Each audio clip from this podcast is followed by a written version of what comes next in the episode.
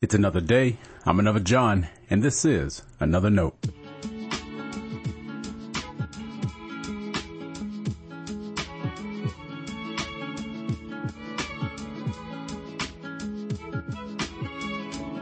Today we're starting on page seven of our devotional entitled Praying Boldly.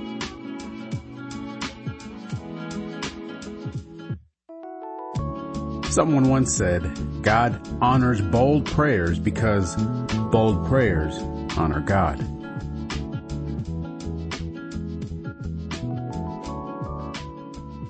Let's imagine Jesus prayed with boldness. And that's not difficult, I assume, for you to consider. We don't usually find Jesus to be anything but bold in all he did. Still, let's imagine how bold his prayers were as he was in the desert. Think about how he prayed in the mornings.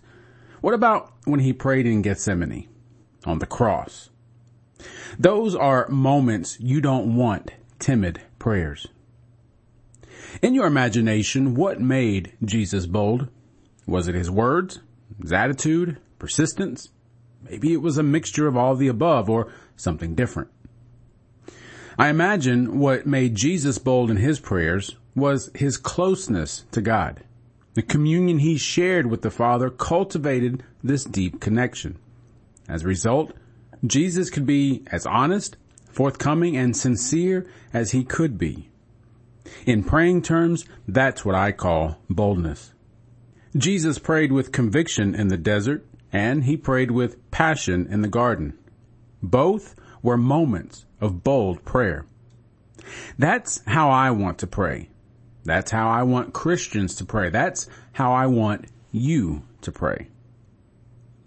There's another aspect of his approach to prayer that was even more important. I use the word submission quite a bit. If you've ever had to hear me preach or teach for a while, you may tire of hearing me say it. Well, here it goes again. Living faithfully to God doesn't happen without submission. Make no mistake, many people try. Some may give an hour or so on Sunday mornings or by grudgingly volunteering from time to time. And there's a better word for that kind of life with God. I'm not sure what it is. I know it's not submission.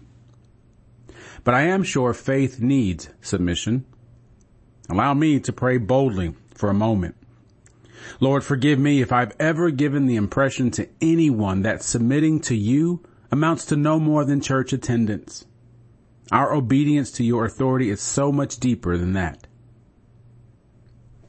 Boldness in following God isn't about how loud you are or even how determined you make yourself out to be.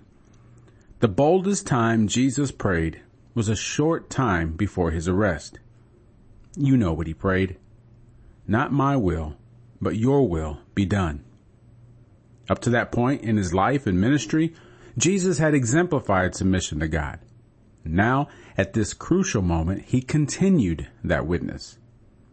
And that's how we learn to pray with boldness.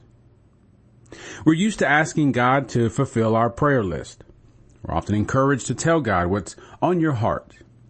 By all means, bring your concerns and desires to God, but understand this. Prayer isn't a wish list.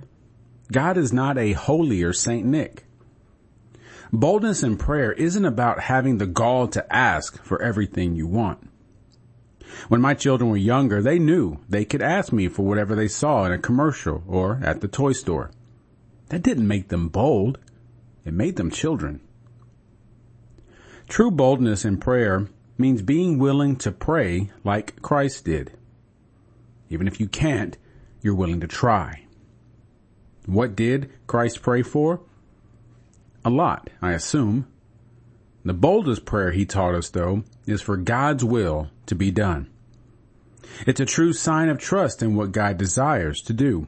It's submitting to God's plan for our lives. When we pray for God's will, we concede our own. That's true submission, and that's bold praying. Stay blessed.